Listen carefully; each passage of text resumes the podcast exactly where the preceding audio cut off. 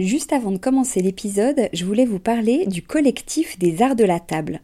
Alors l'art de la table, c'est vraiment une grande tendance dans notre univers déco, vous n'avez pas pu y échapper. Toutes ces jolies tables qu'on peut voir en photo sur Instagram ou dans les magazines, qui nous inspirent, qu'on a envie de reproduire quand on reçoit, ou même au quotidien. Tous ces chefs et ces restaurants qui font attention autant au contenu qu'au contenant, et toute cette jolie vaisselle qu'on peut voir dans les boutiques, eh bien c'est tout ça que défend le collectif des arts de la table, qui a pour ambition donc de promouvoir et de valoriser la filière française des arts de la table. Grandes marques, créateurs indépendants, artisans et détaillants passionnés, ils sont tous unis d'une même voix pour faire rayonner leur savoir-faire et leurs produits mais aussi pour vous inspirer. Tous les mois, le collectif des arts de la table vous propose une nouvelle tendance qui vous donne plein d'idées sur les matières, les couleurs et les formes du moment, et bien sûr une sélection de produits de marque française que vous pouvez donc retrouver sur leur site lesartsdelatable.fr ou sur leur compte Instagram lesartsdelatable. Allez, place à l'épisode maintenant. Bienvenue sur Décodeur, le podcast qui parle de celles et ceux qui font la déco aujourd'hui. Je m'appelle Hortense Leluc et à chaque nouvel épisode, j'invite à mon micro un architecte ou un designer, une marque reconnue ou émergente, un entrepreneur ou un influenceur. Quelqu'un que vous allez connaître ou pas, mais qui dans tous les cas va nous parler déco. Son parcours, son métier, son quotidien, son univers, ses goûts, on saura tout. Enfin, j'espère. Si cet épisode vous plaît, à la fin, n'oubliez pas de vous abonner pour ne pas rater les prochains, de le noter sur iTunes ou de le partager sur les réseaux sociaux pour le faire connaître à vos proches. Vous voyez l'Inde, vous voyez New Delhi, et eh bien moi je vois Pauline Bivout qui est assise en face de moi, mais qui habite là-bas une partie de l'année. En effet, il y a six ans, Pauline a créé Scarlett, une maison d'hôtes au style franco-indien, devenue très vite une boutique hôtel dans laquelle on pouvait acheter le linge de lit si délicat dans lequel on avait dormi, un pyjama brodé à la main dans l'un des ateliers avec lequel elle travaille, ou quelques bibelots chinés ici ou là. Forte du succès rencontré sur euh, place pour ses créations, Pauline a eu envie de créer sa marque Scarlett Atelier et la partager au plus grand nombre via un e-shop et un showroom à Paris. Une petite marque très inspirante qui a beaucoup de choses à nous raconter entre savoir-faire ancestral et French Touch. Bonjour Pauline. Bonjour Hortense. Alors quand je rencontre un invité pour le podcast, je ne commence pas dès le début par son parcours, mais toi, pour bien comprendre ce que tu fais aujourd'hui, c'est quand même plus intéressant de le savoir euh, tout de suite.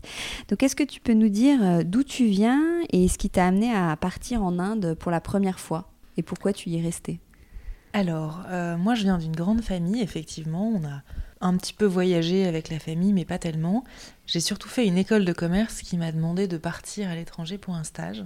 C'est là euh, que j'ai décidé de rejoindre euh, l'Inde où travaillait ma mère beaucoup.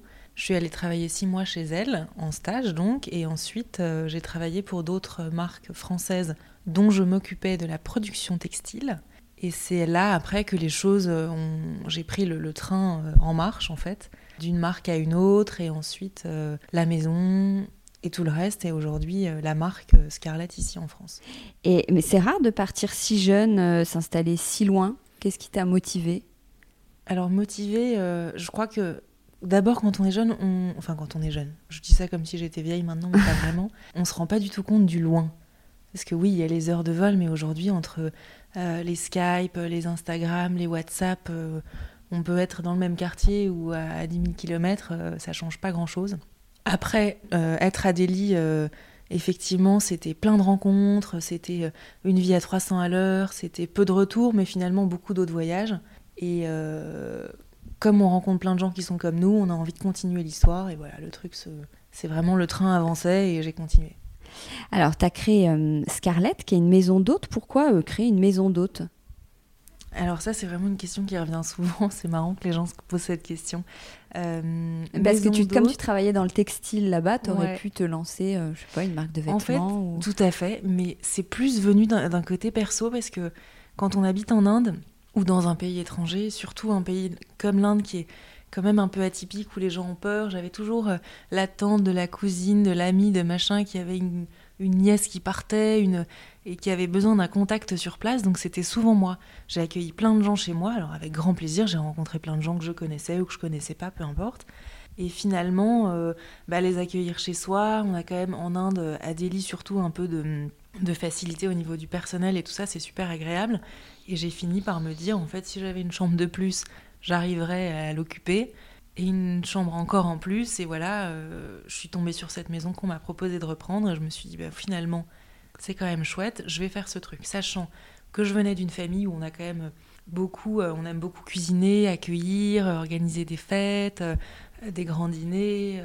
Donc voilà, tout ça, c'était dans l'accueil et c'était des choses que j'avais enfouies un peu en moi et qui m'ont permis du coup de faire vraiment ce que j'avais envie. Alors, elle ressemblait à, quoi Enfin, elle ressemblait. Elle ressemble à quoi cette maison d'hôte? C'est quel style, quelle euh, déco? Qu'est-ce qui t'a inspiré pour créer le euh, lieu? Cette maison, c'est une petite maison des années 60. Déjà d'extérieur, ce qui m'a tout de suite attiré, c'est qu'il y a un énorme bougainvillier juste devant et que la maison est très blanche. Donc maison blanche, bougainvillier rose et vert, c'était un truc où je me suis dit, mon Dieu, c'est vraiment hyper joli. Ça contraste vraiment entre l'Inde et le côté tout blanc. C'était aussi un truc dont j'avais besoin, le côté très propre, très blanc, très lumineux, chose qu'on n'a pas forcément en Inde, où on a beaucoup de bois foncé, euh, des, appartements dans des rez-de-chaussée très profonds, avec peu de lumière. Là, c'était sur trois étages, avec des baies vitrées, c'était super ouvert. Euh, ça m'a vraiment... Euh, je me suis dit, bah voilà, là, on va être bien, c'est frais, il y a des fleurs, tout ce que j'adore, on y va. Et comment tu l'as créée en fait? C'est une maison que j'ai reprise qui appartenait euh, à un Français qui avait déjà une maison d'hôte là-dedans. Donc j'ai pas vraiment créé le truc de toute pièce, tout était déjà super bien fait. Moi j'ai remis surtout ma pâte et un peu de décoration. Alors, quelle déco? Déco, euh, alors je vais pas dire intégralement indienne parce que j'ai quand même ramené beaucoup de choses dans mes valises, euh, mais surtout des petites choses parce qu'évidemment dans les valises ça prend quand même de la place. J'ai ramené beaucoup de vaisselle de France, j'ai ramené un petit peu de luminaire, des choses un peu plus modernes. Tout ça euh, combiné à tout ce qui est issu.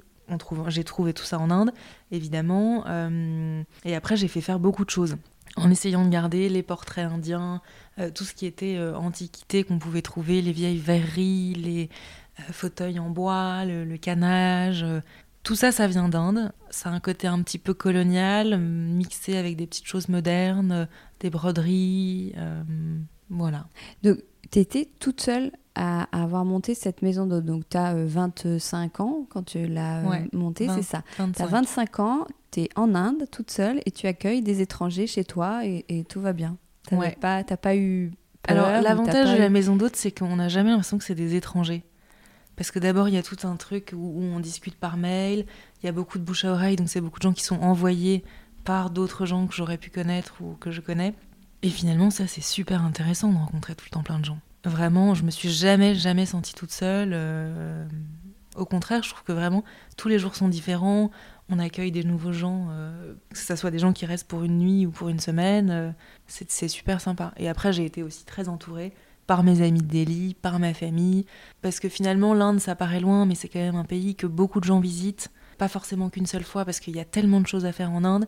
Delhi euh, reste euh, une ville euh, un peu, je dirais, facile d'accès et, porte pour, pour aller ailleurs en Inde. Donc j'ai quand même eu beaucoup de passages de gens que je pouvais connaître, je me suis jamais sentie seule, vraiment. C'est Delhi ou New Delhi? Moi je connais pas bien. Alors là, pour le coup, on est dans New Delhi, puisqu'on est, on est dans la partie euh, euh, du sud de Delhi, des grandes avenues où... Euh, New Delhi, c'est le quartier sud en fait de Delhi? Exactement. Il y a New Delhi en opposition à Old Delhi, qui est là pour le coup beaucoup plus au nord, mais tout ça est dans, dans la, pardon, la ville de Delhi. D'accord. Mais alors, ce style euh, franco-indien dont tu, parles, qui était euh, raffiné, chaleureux, paisible, c'est complètement en rupture avec la ville de Delhi. Alors moi, j'y suis jamais allée, mais on a plutôt une image d'une ville qui grouille de partout. Comment tu as réussi à, créer un cocon au milieu de tout ça? Ça, c'est une bonne question. Je crois que je me suis pas trop posé de questions, en fait. Je l'ai fait comme j'aurais fait une maison n'importe où ailleurs euh, dans le monde, comme j'en avais envie sachant que j'aime bien ce côté confort. Il y a quelques choses qui sont importantes, notamment la lumière, la musique, les odeurs. Tout ça réuni euh, a rendu cette maison euh, telle qu'elle est aujourd'hui. Parce que l'Inde peut avoir un peu deux images. On pense, nous, tout de suite aux couleurs, la culture, le savoir-faire dont on va reparler euh, tout à l'heure. Mais la réalité, c'est que ça peut être aussi. Enfin, c'est pas que ça peut être, c'est que c'est quand même un c'est sale. On parle beaucoup des, bidonvilles, la mendicité, beaucoup de monde. Comment tu as trouvé ta place, toi, dans tout ça? Alors déjà, ma place géographiquement, euh, la maison, elle se trouve dans un quartier euh, qu'on pourrait dire populaire, mais finalement c'est quand même populaire. Euh, ça l'est de moins en moins parce qu'il y a beaucoup d'expats, que c'est de plus en plus propre aujourd'hui et que on se promène, euh, voilà, quand on dit pauvreté, c'est sûr que c'est complètement présent. C'est quelque chose dont, comment, qu'on apprivoise, je pense. D'abord, euh, moi j'ai eu ce premier, je dirais, choc par euh, le fait d'embaucher des gens, des gens qui, qui, viennent d'un milieu beaucoup plus simple, d'une éducation beaucoup plus simple, dont on connaît évidemment les moyens, on connaît c'est des gens en plus qui, qui, tout de suite deviennent très proches, donc nous racontent un peu toutes leurs histoires, les histoires familiales, on connaît leurs enfants. Euh, moi, je me suis retrouvée euh, dans, plein de situations où, effectivement, à 25 ans, euh, c'était un peu, un peu rapide par rapport à ce que j'aurais pu vivre ici en France. Mais ça, en fait, c'est tellement touchant, il y a tellement d'affect dans tout ça que je trouve que ça permet de, passer au-dessus de plein de choses. La dimension humaine de cette, de cette histoire, en tout cas, ça a vraiment aidé dans, dans ce que j'ai pu entreprendre. Tu t'es sentie accueillie ah, complètement. Ouais, complètement. C'était pas l'étrangère qui monte euh, non, pas du un business euh, au milieu de, de, tout ça. Non, parce que je pense que j'étais pas la première. Hein. Il faut pas oublier qu'à Delhi, il y a quand même beaucoup, beaucoup d'Européens, beaucoup d'entrepreneurs. Ça aussi, je dois avouer que ça m'a ça m'a porté vers ce que j'ai pu entreprendre et que j'ai en plus je sais pas si c'est de la chance mais j'ai eu tout de suite euh, une équipe super soudée on, voilà aujourd'hui c'est toujours la même équipe d'ailleurs avec qui j'ai commencé et voilà, finalement, on s'est très vite bien entendu. Il n'y a jamais eu euh, de côté euh, la bosse, madame, on s'appelle tous par nos prénoms. Euh. ça, c'était important pour moi, peut-être par mon âge, mais aussi parce qu'il n'y avait pas de raison. Et je pense que ça marche, puisqu'aujourd'hui, on a toujours les mêmes personnes qui travaillent chez Scarlett. Pourquoi Scarlett d'ailleurs? Scarlett avec un E en plus? Alors, Scarlett avec un E, parce que petite. Être, c'est petite, petite maison, petite première histoire. Moi, c'était ma première aventure mon premier bébé. Il euh, euh, y avait aussi euh, une histoire de prononciation, parce qu'évidemment, à Delhi, on parle en anglais, donc Scarlett, je voulais pas le faire à l'anglaise ni à l'américaine, il fallait que ça reste bah voilà, un peu indo-french entre, entre les deux. J'ai vraiment, on a essayé avec toute l'équipe de, de, le prononcer à la française, Scarlett, et ils le disent tous super ah, on bien dit bien Scarlett. On dit Scarlett. Alors, ta maison d'hôte est devenue après une boutique hôtel. On trouvait quoi? En fait, tu as voulu commencer à, vendre euh, des produits, c'est ça? En fait, tout de suite, dès le début, euh, bah, parce que je me suis vite pris au jeu de devoir aménager une maison. C'est quand même super chouette, surtout en Inde, où on peut faire faire plein de choses très rapidement avec des matériaux très différents. Bah, dès que je pouvais vendre une chaise, vendre un tableau, euh, c'était génial parce que ça me donnait une occasion d'aller en chercher un autre pour le remplacer dans la maison. Les draps, euh, la vaisselle, les luminaires, enfin tout finalement était euh, à vendre. Donc c'est ce qui t'a donné envie de créer après une marque, Scarlett Atelier, pardon, c'est bien une marque Exactement. Tu vends des produits que toi, euh, tu, fais du linge de maison, des nappes, des housses de couette. Comment, comment tu travailles? En fait, c'est exactement des produits que j'ai développés pour la maison. Donc au tout départ, c'était la housse de couette, l'été d'oreiller, puis on a fait le kimono qui pend dans la dans le placard de la chambre, le tapis de bain brodé, euh, qu'est-ce qu'on avait euh, sans, rentrer pardon, dans le cliché des petites pantoufles, du masque pour les yeux et tout ça, on a essayé de développer un pyjama euh, bien foutu, dans deux tailles, tout doux, dans un tissu qu'on n'allait pas trouver ailleurs, mais quand même classique, le petit carreau, la petite rayure, dans des techniques qu'on utilise en Inde, qui soient vraiment locales, mais dans un style où quand on va rentrer, on n'aura pas l'impression de, de rentrer euh, d'un voyage euh, à l'autre bout du monde et d'un truc où on se dit, oulala, euh, c'était bien là-bas, mais ici, je ne le remettrai jamais. Mais alors, comment tu as développé ces produits? Parce que c'est un autre métier. Il a fallu que tu trouves des fabricants, enfin, je sais pas, même pas si on dit fabricants, des ateliers. je venais de ce milieu puisque je ah faisais de la production textile avant. Et c'est comme ça que je suis rentrée au début en Inde pour enfin, j'ai commencé ma grande carrière, si je puis dire, euh, je m'occupais de la production textile pour, euh, pour des marques, une notamment euh, qui m'a beaucoup appris et c'est grâce à tout ça que je suis arrivée à faire Scarlett Atelier, qui est donc la marque de, de linge de lit. Alors c'est vrai que je faisais de la production de vêtements, hein, donc c'est pas. Mais ça n'empêche que le travail est le même finalement. hein. Le tissage du tissu, les, les broderies, c'est toujours la même chose. Alors tu t'appuies sur le savoir-faire indien. C'est quoi le savoir-faire indien en fait? Alors le savoir-faire indien traditionnel, je dirais, c'est euh, beaucoup de travail manuel.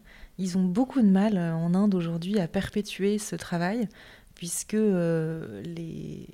Attention à ce que je vais dire, mais les vieux, si je puis dire, euh, ont du mal en fait à, à retranscrire le geste manuel à leurs enfants, qui aujourd'hui, eux, veulent être pompiers, euh, euh, vendeurs de téléphones portables. euh, c'est plus du tout euh, leur rêve de, de tisser des tissus, d'imprimer à la main, de faire des, des teintures. euh.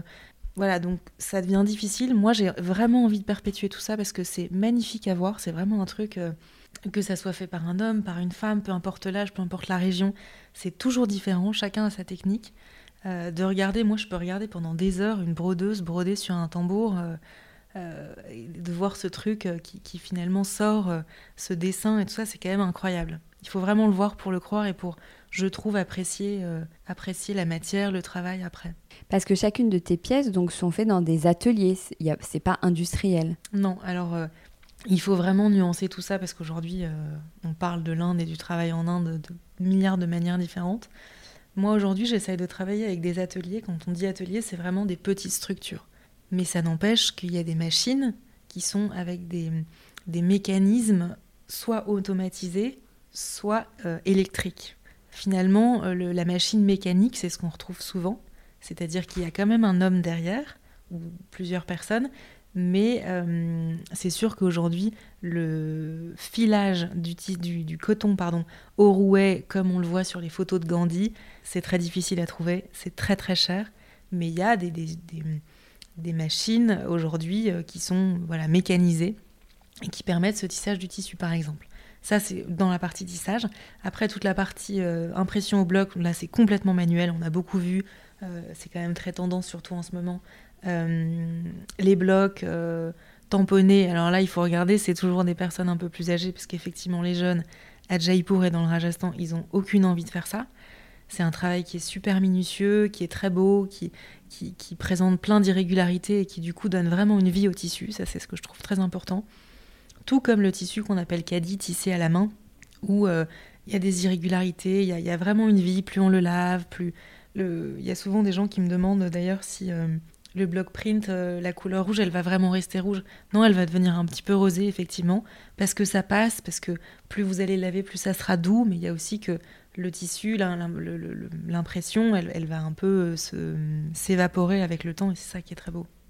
Mais tu crois que l'Inde va perdre ce savoir-faire alors si la nouvelle génération a pas envie de suivre? Bah, c'est un énorme risque, et c'est surtout qu'aujourd'hui, on dit block print qu'on pense imprimer à la main, mais qu'on est en train de faire à la machine parce que, évidemment, c'est beaucoup moins cher, c'est beaucoup plus rapide. Ah oui, voilà, ce sont quand même des techniques qu'on peut reproduire industriellement. Bien sûr, bien sûr.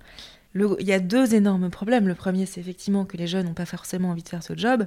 Mais l'autre, c'est aussi que les acheteurs, je ne vais pas dire les Français parce que c'est dans le monde entier, les Indiens, ils achètent aussi beaucoup leur propre production. Euh, on n'est plus prêt à mettre le prix derrière une telle, euh, un, tel, euh, un tel travail. Moi, dans, dans la façon dont je travaille aujourd'hui, ça, ça m'est super important. Alors, c'est peut-être et certainement parce que j'ai vu tout ça avant en Inde que j'ai pas du tout envie de de- d'avoir des stocks de tissus en trop. De...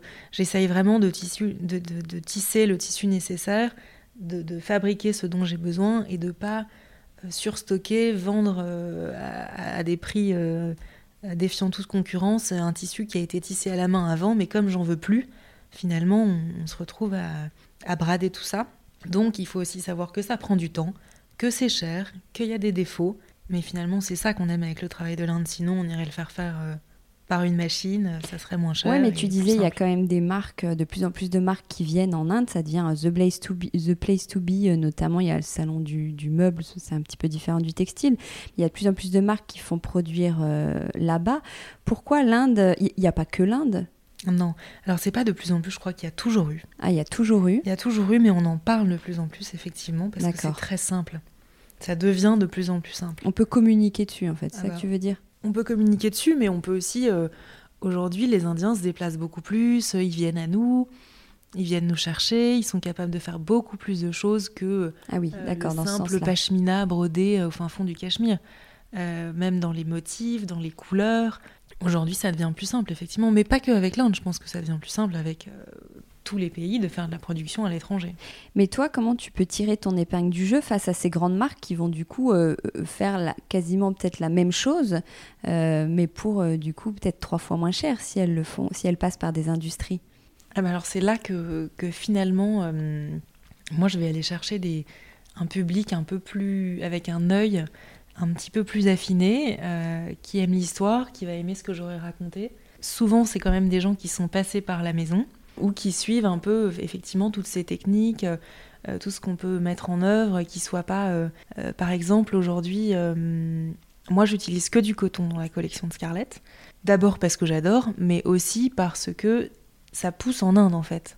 Que le lin, par exemple, on me demande souvent du lin, c'est pas un produit, enfin, c'est pas une matière qui pousse en Inde, donc ça, ça- fait voilà, chacun, cha- chaque, je dirais chaque pays sa spécificité et aujourd'hui euh, c'est le coton qu'on va chercher en Inde. C'est pour ça que moi je travaille que ça. Et comment on, peut distinguer une petite marque justement qui fait euh, 100% main et local comme toi d'une autre, si on a envie de d'aller vers ce, ce genre d'éthique? C'est difficile de répondre à cette question parce qu'effectivement on est beaucoup sur le, je dirais le grand marché du linge de maison.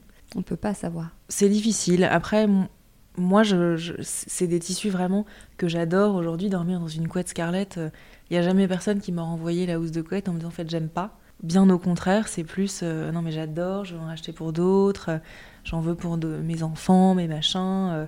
C'est sûr que c'est cher, mais c'est des produits, on revient quand même beaucoup à, tout ce qui est euh, trousseau, euh, produits de qualité, euh, qu'on n'ait pas à jeter, qui soit intemporel dans le temps, dans les couleurs, dans les motifs. Et finalement, moi, ça, c'est ce que j'aime. C'est exactement de cette manière que j'essaye de vivre et que je consomme et que et finalement, ça me ressemble. Euh, quand on commande en ligne, c'est envoyé d'Inde ou de Paris? C'est envoyé de Paris, évidemment, puisque je peux pas, on peut pas. euh, donc, en fait, moi, je, je fais tout venir euh, en bateau euh, en une fois. Euh, je stocke. euh, grâce à l'aide gentille de mon oncle Bernard, dans un entrepôt en Picardie et je vous envoie effectivement directement de France. Toi, tu vas encore sur euh, place? Enfin, oui, j'imagine, Ah oui. évidemment, tu vas sur place. Oublie ma question, mais tu es à quel euh, moment tu es euh, à Paris ou en Inde? Ah bah, en fait, c'est pas, c'est pas, je veux dire, c'est pas réglé complètement. Euh, Aujourd'hui, c'est tellement facile de prendre un vol pour Delhi. J'ai l'impression que je prends le bus ou le RER quand je vais à Delhi maintenant. Oui, parce Je que tu es habitué. Parce que moi, demain, Oui. si je vais en Inde, je prépare six mois avant mon, mon vol, mon oui, voyage. mais, mais oui, parce que moi, je suis habituée, parce que j'ai pas les histoires de visa, parce que j'ai l'impression d'être passée 50 000 fois par ce, par ces douaniers, par ces trucs. Mais oui, évidemment, je comprends que j'y vais tous les deux mois, je dirais. Mais c'est pas régulier, ça dépend. Il y a aussi des saisons, parce que c'est sûr que Delhi euh, en octobre, c'est beaucoup plus sympa que Delhi en juillet. Mais t'as pas forcément besoin d'être sur place pour contrôler. Maintenant, tu as des fournisseurs qui, avec qui tu as confiance. Et, euh. Alors, je- plus que des fournisseurs, c'est vraiment des partenaires. Euh, J'en ai peu, mais c'est des gens avec qui je travaille. euh, c'est des, des coups de cœur, en fait, dans, ma, dans le temps que j'ai passé en Inde avant. C'est vraiment des gens avec qui je me suis super bien entendue. Et avec, euh, parce que moi, c'est super important de travailler aussi dans un, une atmosphère euh, où on se fait confiance, où on n'est pas à essayer toujours de tirer sur les uns et les autres. Euh, donc moi, effectivement, je travaille avec quelques ateliers, notamment un atelier de femmes qui brodent à Calcutta, avec qui on a appris beaucoup de choses ensemble. Eux, ils m'ont appris plein de choses à la broderie, ils m'ont permis de finalement de réaliser beaucoup de choses par moi-même. Mais d'un autre côté, moi, je leur ai appris simplement à faire une facture, à appeler FedEx et à appeler UPS, chose qu'ils n'avaient jamais fait, qu'elles n'avaient jamais fait, les filles. euh. Et ça, c'est assez magique. Donc c'est vraiment des partenaires, ouais. C'est pas du tout... euh, Mais toi, tu as un, intermédiaire pour les transactions, la négociation Ou ça, c'est toi qui gères aussi c'est moi qui fais. C'est pas très compliqué. Je pense que c'est une habitude et puis c'est toujours plus ou moins la même chose. hein. Euh, tes motifs sont très sobres, tu, le disais euh, toi-même tout à l'heure, c'est plutôt des, rayures, des petits carreaux, c'est plutôt rouge et, bleu marine, c'est très joli, c'est très raffiné, mais tu aurais pu profiter de leur expertise, couleurs, euh, motifs, t'as pas voulu aller vers ça. Alors moi, le côté ethnique, pas du tout. C'est pas du tout moi. Effectivement, je suis toujours très intemporelle, très classique finalement. Euh, oui, très bleu marine, très rouge, euh, pas beaucoup de violet, ça c'est sûr. Euh, donc carreau rayure, je me suis pas mal inspirée aussi de, de motifs moghols que j'ai pas créés, mais que, d'inspiration. Mais effectivement, toujours classique et, même traditionnel, je dirais. Donc, t'as pas eu de, à, créer de motifs? Non. Euh, enfin, je dis non, mais si, finalement. J'ai une amie qui est très chère qui dessine pour moi des, des motifs, en, aquarelle surtout, mais c'est pas inventé. C'est sûr que c'est des, inspirations. Et tu la trouves où ton inspiration justement? Bah, Alors ça c'est très difficile de répondre parce que un peu partout, un peu partout en voyage, pas que en Inde d'ailleurs, euh, dans des bouquins, dans des expos, euh, comme tout le monde. Hein, je suis pas particulière à d'autres. Non, voilà, c'est plus. Euh, il faut ouvrir l'œil. Qu'est-ce qui te manque de Paris quand tu es là-bas et quand tu es ici Quelle partie de l'Inde te, fait défaut, je dirais? Alors, qu'est-ce qui me manque de Paris et ce qui m'a manqué, qui m'a fait en fait revenir un peu ici? Pour Scarlett, je pense que clairement c'est ma famille et les amis et, la vie ici. Quoique j'avais jamais habité Paris, donc finalement je me retrouve nouvelle parisienne. Quand je suis euh, à Paris et qu'il me manque de l'Inde, bah, évidemment, euh, il y a plein de choses, il y a toutes ces facilités, il y a, y a ce côté où il fait quand même toujours beau, même s'il pleut, on a l'impression que la lumière est super jolie. C'est un pays où vraiment tous les sens sont complètement euh, ouverts tout le temps. alors c'est sûr que c'est fatigant et que le soir on est content d'aller se coucher parce qu'on voit du matin jusqu'au soir des milliards de choses différentes, que chaque journée est différente et ça, ça, c'est un vrai moteur, je trouve. L'Inde, c'est quand même un pays particulier et vivre à l'étranger demande aussi de toute façon une certaine euh, ouverture d'esprit. Comment ça se travaille? Toi, c'était inné? Non, pas du tout. Mais j'ai jamais réfléchi à cette question. Euh, je pense tu as fait les choses très naturellement, j'ai l'impression, depuis le début, en fait. Complètement, c'est vraiment le train euh, que j'ai pris en route. j'ai été super portée par mon entourage en Inde, euh, que ce soit à l'époque ou parce qu'évidemment, en restant quand même quelques années à l'étranger, il y a beaucoup de passages et ça tourne beaucoup. Mais, euh, mais j'ai fait plein de super rencontres et que ce soit mon entourage euh, resté en France ou mon entourage de Lélie, je me suis toujours sentie super, enfin vraiment portée par tout ça et effectivement, j'ai pris le train en chemin. Et je suis certaine qu'avec ce podcast, du coup, tu vas donner envie à des tas d'auditeurs d'aller euh, voyager en Inde. Pour ceux qui ne connaissent pas, pour toi, quelles sont les. Si tu devais nous donner trois bonnes raisons d'aller en Inde, parce que c'est un pays qui peut faire peur aussi. C'est vrai que je dois souvent répondre aux questions euh, de comment je dois m'habiller, qu'est-ce que je dois manger, voilà. Euh, mais non, surtout n'ayez pas peur, c'est vraiment un super pays. Pourquoi ça nous fait peur d'ailleurs? bah, parce que je pense Est-ce que tu peux comprendre que euh, si on n'y a jamais été, ça puisse faire peur d'aller en Inde? Eh ben, Je le comprends maintenant parce que je vois tout ce qu'on dit sur l'Inde, notamment dans les fameux reportages de la télévision. Mais quand je suis sur place et avec ce que j'ai pu vivre en Inde, non, je comprends pas du tout parce que j'ai moi personnellement, j'ai jamais eu de problème vivant seule, fille blonde, entrepreneur, j'ai jamais eu. Euh, oui, alors effectivement, j'ai rencontré des choses, des, histoires, mais jamais dangereux, quoi. C'est sûr que c'est des choses qui m'ont permis de d'avancer, de, d'apprendre plein de choses, mais j'ai jamais eu peur, vraiment.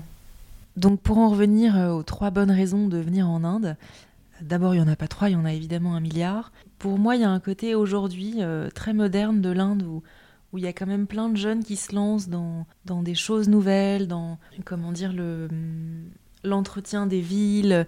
Il y a notamment par exemple une ville que j'adore qui s'appelle Jodhpur où on peut acheter beaucoup de meubles anciens et neufs aussi qui est vraiment repris en main par la famille du Maharaja et tout est super propre. Ils ouvrent des très jolis hôtels, des maisons d'hôtes, des restaurants, dans un côté pas, euh, pas clinquant comme, euh, comme on pourrait voir ailleurs.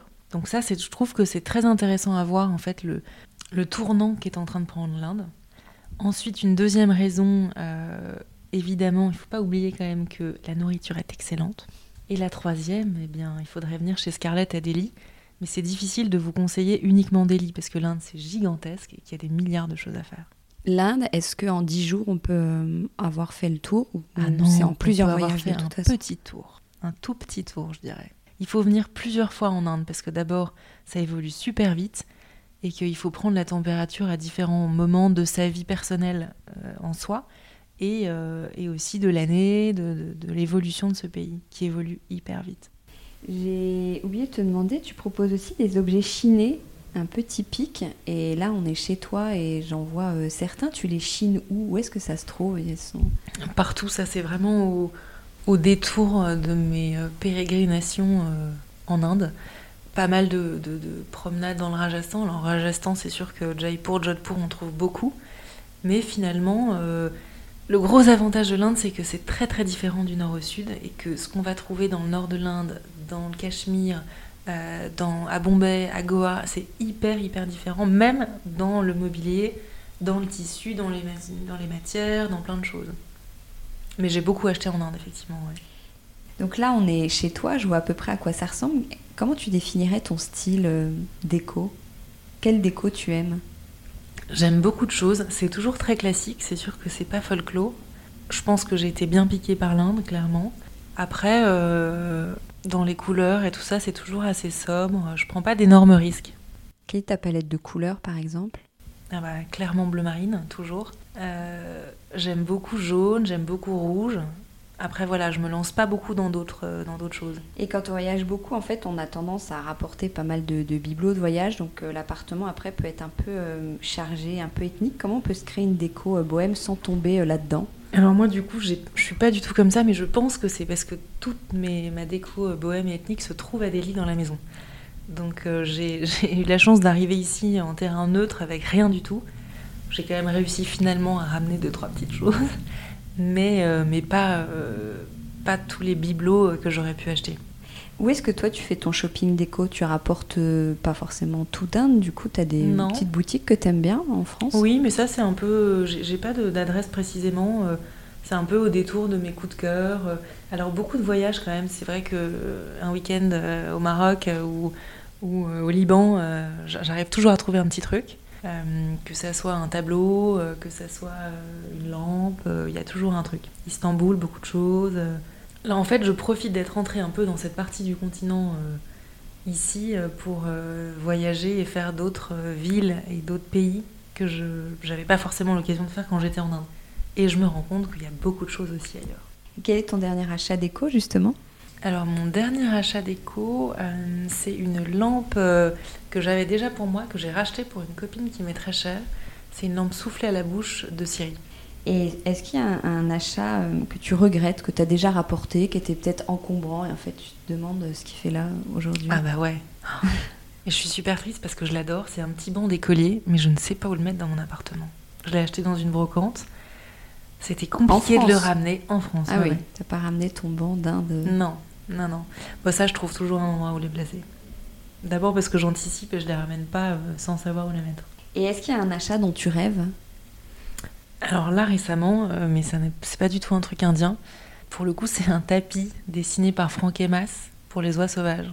Euh, là, peut-être que c'est un truc que j'aurais pas osé si on me l'avait pas montré tout fait. Parce qu'un peu coloré. Ah.